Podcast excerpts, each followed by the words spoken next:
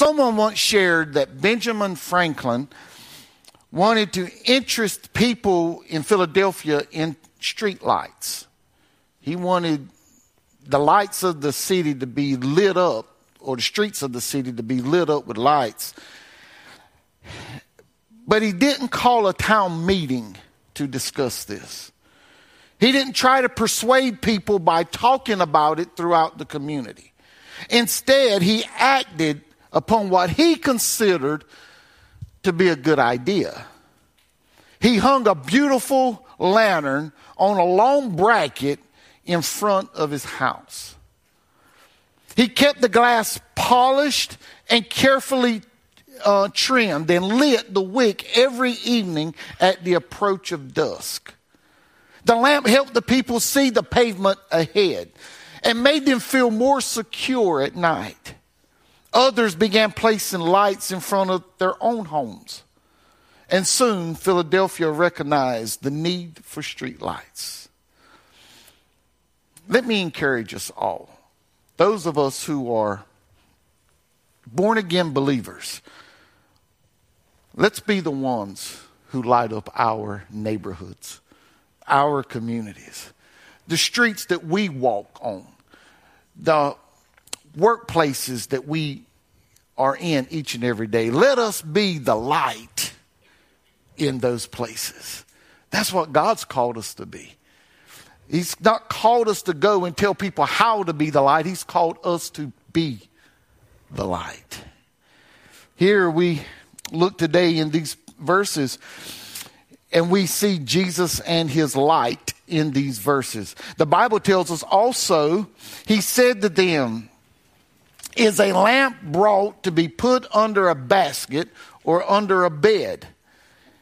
Is it not to be set on a lampstand?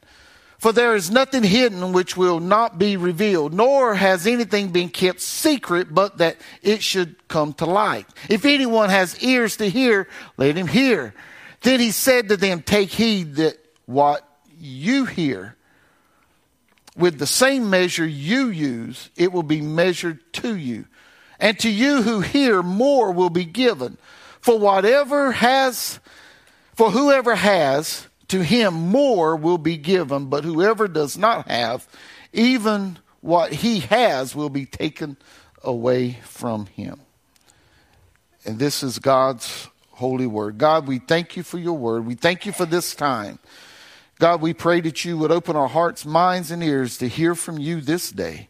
Speak to each and every heart that is here. For those of us who know you through your Son, Jesus Christ, challenge us today through your word. And those who don't know you, God, speak to them and encourage them in your word of their need for a Savior. Help us, God, to be who you would have us to be as we serve you in this world. In Jesus' name we do pray. Amen. Mark we found last week Mark has introduced us to Jesus' teachings through parables. Jesus shared with his disciples the reason that he was using parables as a teaching strategy. Jesus was aware that there are those who blasphemed against the Holy Spirit. And those who blasphemed against the Holy Spirit had no interest in accepting the truth so, through teaching in parables, the truth would be concealed to them, while it would also, but those who had ears to hear, those who had the desire to understand the truth, the parables would reveal truth to them. So, with this being true, we have to ask the question why? Why would truth be hidden to some and revealed to others. Well, if we go back to chapter 3, verse 28 and 29, verses 28 29, we find Jesus says, Surely I say to you, all sins will be forgiven to the sons of men and whatever blasphemies they may utter. But he who blasphemes against the Holy Spirit never has forgiveness, but is subject to eternal condemnation. So, what does this really mean for us? Well, the religious leaders refused to believe the works of the Holy Spirit through Jesus were actually of the Holy Spirit. They accused Jesus of working under the power of the ruler of demons. So these men were not open to hearing anything that Jesus had to say. So in essence, they did not have ears to hear. They not only denied him as the Messiah, but they denied the Holy Spirit even working in his life. Their refusal to believe Jesus seared their conscience. And they, uh, again, they did not have ears to hear. So basically, they were turned over to what we would call a reprobate mind. Jesus is sharing this here, and, and as he comes to this passage, today's passage, I shared last week that there's usually one main thing that Jesus wants us to get from each parable. And here he wants us to get our responsibility. You know, there, uh, we have a responsibility as born again believers to display the truth. And that's found right here in the text. As as Jesus shares a parable about light, he begins by sharing the purpose of light. He asks the question, is a lamp to be put under a basket or a bed? Now, we know the simple answer to that. The simple answer is no. Understand that lamp used in that day was not like the lamps that we have today. They were not lanterns that we have in our homes that were, might have been used by your grandfathers and grandmothers who, who eh, around barns or even in a home if they didn't have lighting in the home. The lamps back then were more or less oil in a bowl with a wick in that bowl uh, circling around that oil. And, and as long as the wick was in the oil and there was a fire lit on the wick, there was an open flame there. That oil kept it burning, but it was an open flame. There wasn't a glass covering to protect anything from it. It was an open flame. So whether you call it a lamp or whether you call it a candle, it was basically the same thing.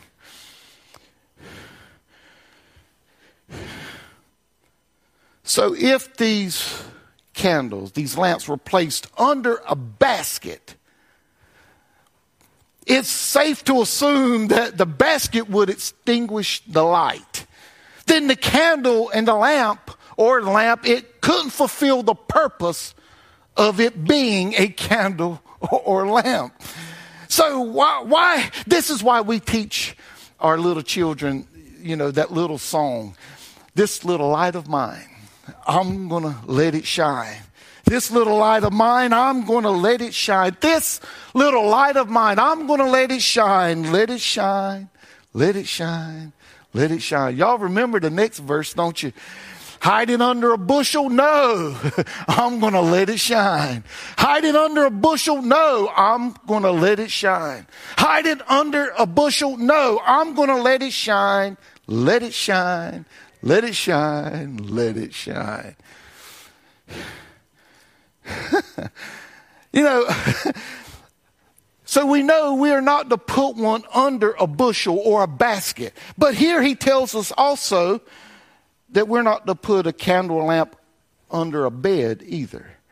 Now, to put an open flame under a bed, there's a great chance of the bed catching on fire. Wouldn't you agree? Yeah, now you may not believe this you may not believe this, but you know, I, I had a younger brother. He passed away in 1993, and he was very different from me and my sister. You know, those of you who have children, several children, you understand there's no two of them alike. Now, he, he's 6'2", uh, 170 pound when he passed away. He, he was an outstanding athlete, but he was the clown of the family. He was Iola in our family. so, okay, y'all understand that, right? yeah, he, he was our clown. He, this, this, he would aggravate the life out of you. Now, Brother Brian Gist, he, he was in school with him. They were about the same age, and he remembers him. My brother was this type person. He always got caught. No matter what was going on. All, sorts of mischief could go on. And then boys on the bus, they would hit him. He'd turn around and he was the one the coach caught. He'd be in class, they're passing around paper. He was the one the teacher caught. So, but, but he made a joke out of everything and he'd aggravate the life out of you. He was the affectionate one, the loving child. And I, I, think that's why it just it just broke my mother and father's heart because he was the one at six two. He still sat in my dad's lap. My dad was five five. Y'all remember him? Five five, 140 pounds. He would still. I stopped sitting in his lap when I was six. He still sat in my dad's lap. He'd hug on mama and she'd have to push him off of him. He'd hug on me and I'd have to say, boy, get away. He'd hug on my sister and she'd threaten to punch him in the mouth. Uh, he aggravated his classmates so that where his last week in school, they'd come to us and they'd tell us, uh, they, they told us after his passing, he was worse that week than ever. We didn't think we could deal with him. We didn't know what was going on. And he was saying goodbye. But when he was about 12 or 13, he done things I'd have got killed for. You know, when you're the oldest, the youngest usually gets away with a lot. Sorry, you only children, you know, you get away with too much anyway. But but when you're the oldest, you recognize that youngest gets away with stuff that you'd have never got away with. He was 12, 13, and he went looking for something. I don't know what he was looking for. I've forgotten what he was looking for. But he thought it was a good idea to light a cigarette lighter and go under the bed to look for what he was looking for. And he set the mattress on fire. Mind you, we shared a bedroom. You know, it just doesn't make sense to hide a light, a lamp, a candle under a bed, does it? It can, it can do all sorts of damage. to place a candle lamp under a bed, you run the risk of doing damage or destroying the bed, but it's not, that's not the purpose of the light or the lamp or the candle or the lamp. The purpose of it is not to destroy. We're a church. We here, We are, we who are the church, we are to be the light of the world. That's our purpose. Our purpose in this world is not to destroy. It's not our purpose to tear down, to destroy, or to cause confusion. The Bible says in Proverbs 6 and 19 that God hates those who sow discord. So we did have to ask the question then, Jesus asked the question then, is it not to be set on a lampstand? So the obvious answer to that is yes. When you set a, a light on a stand, then you can see brighter and further away. The higher the light is up, the further you can see. You know, that might be why the sun is so high. So we can see so far. If it was lower, we wouldn't see as far. Well, it would burn us up, but we wouldn't be able to see as far as we can actually see.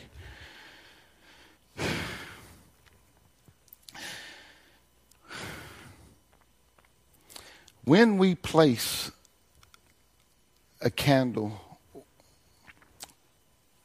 or lamp in a lampstand or candlestick, the light will be seen. And this light, it represents light and truth. Every born again believer's life is to be the light of the world. Our life is to be the light of the world. Ephesians 5 and 8 says this, for you were once darkness. It doesn't say you were once in darkness. It says that you were once darkness. You and I, we were at one time darkness. That's who we were. That was our personality. That was who, that was our thought process. That's who we were. Well, preacher, I was saved at a young age. Well, before then, you were darkness according to scripture. But now you are light in the Lord walk as children of light. So, what does light do? It illuminates. So, the question is what is it that every born again Christian is to illuminate in the world?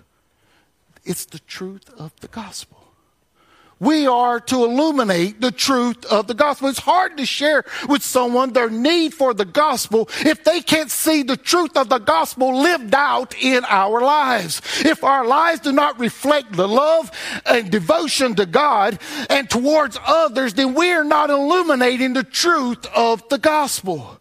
Reflecting the truth of the gospel is a witness to every believer. So, what I mean by that is this if my life does not reflect the gospel, then I am no different than the religious leaders of Jesus' day. I can profess knowing God all that I want to profess it. But if I'm not willing to surrender my life to Him and live out His truth in my life, then my witness is no good to anyone. And if I've truly been born again, I'm in danger of Him just snatching me out of this world.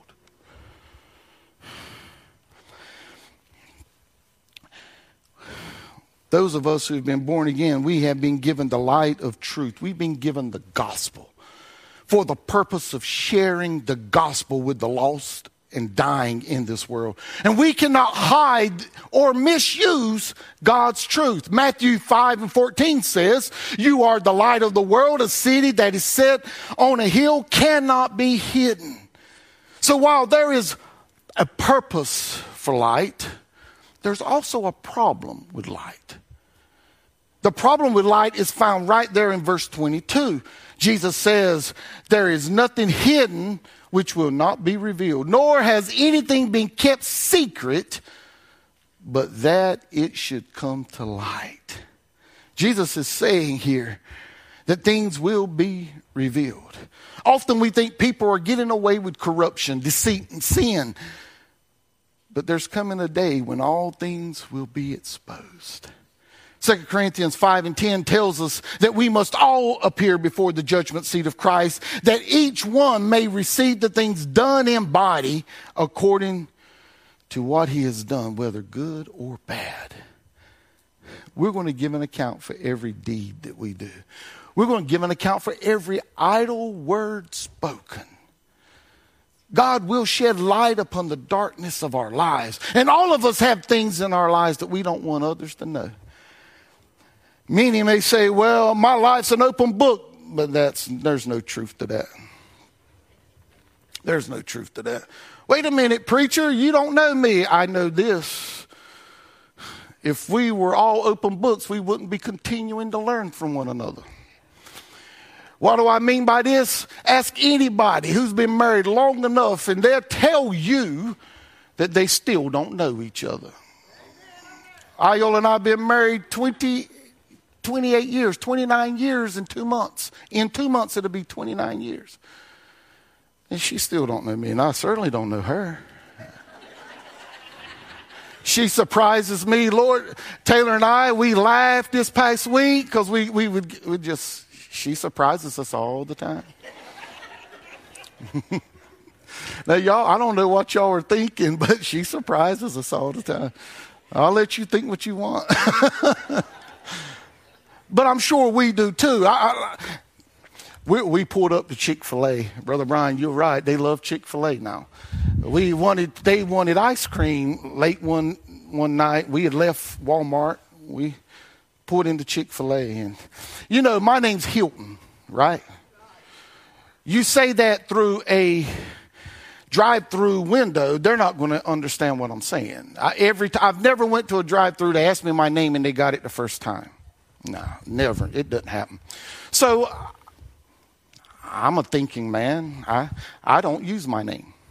I, whatever name comes to mind is what I'll say. Depending on how many vehicles in front of me, I may say Chris. If there's more than one or two, I may say Mark. I may say Bob. I just I just throw out a name. Then yes, chances are somebody in front of me may have the same name I throw out. I, I understand that, but I'll just throw out a name that their chances are they're going to get. So we're in the drive through and they said, and what is the name? I said, Jesse. Iola said, what?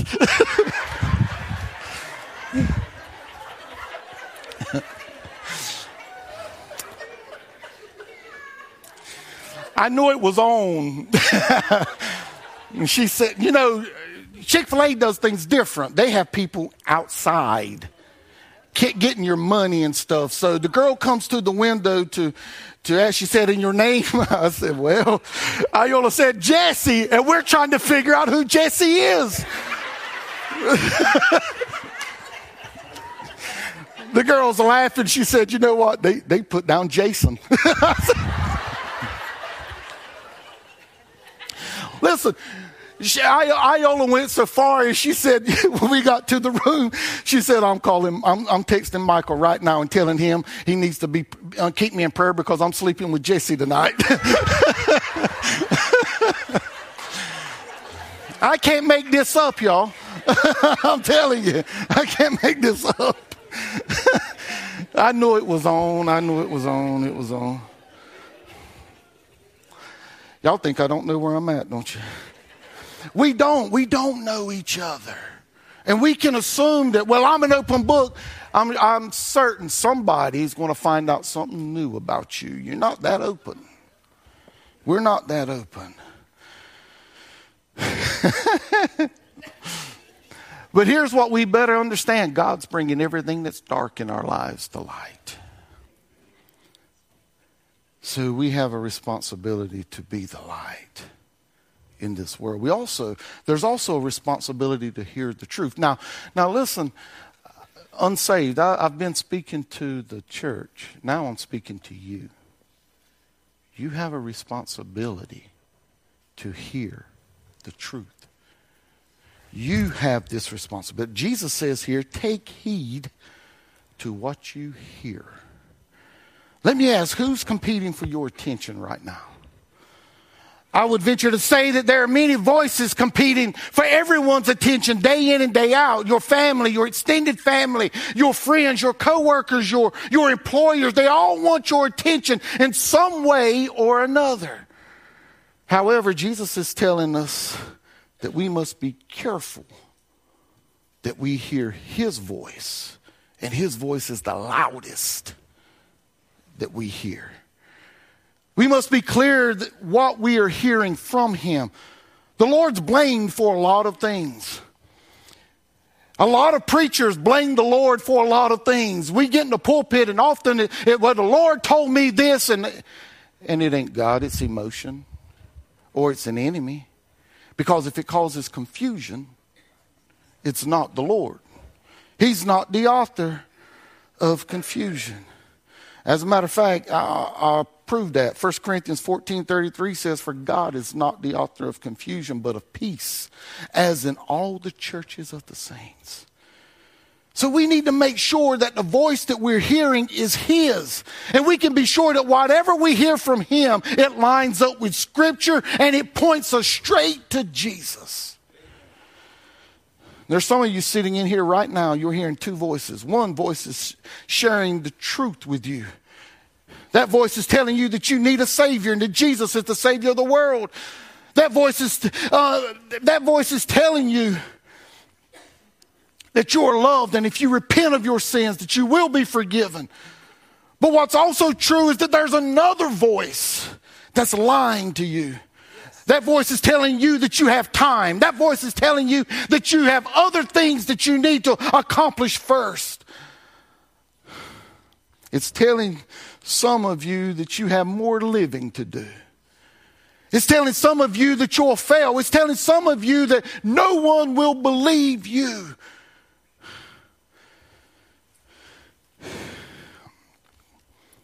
Listen, folks, one voice wants to give you life. But one voice wants to take your life.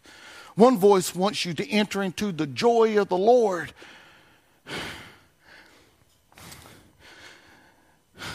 While one voice wants you to enter into the anguish of a lake of fire. One voice wants you to have an abundant life, while one voice wants you to suffer for all eternity. So when you hear that voice that leads to an abundant life filled with peace and hope and love and, and joy, you must heed to what it tells you to do. And when it calls us to come to Jesus to receive salvation, come. when it calls you into a life deeper in commitment to, to Jesus, then obey it. When it calls you to a life of service, surrender to it. Here's the truth, folks. The more you heed the voice of God, the more you'll hear his voice clearly, and the more you'll know the truth. But the more you reject the voice of God, the less you will hear his voice and the less truth you will know.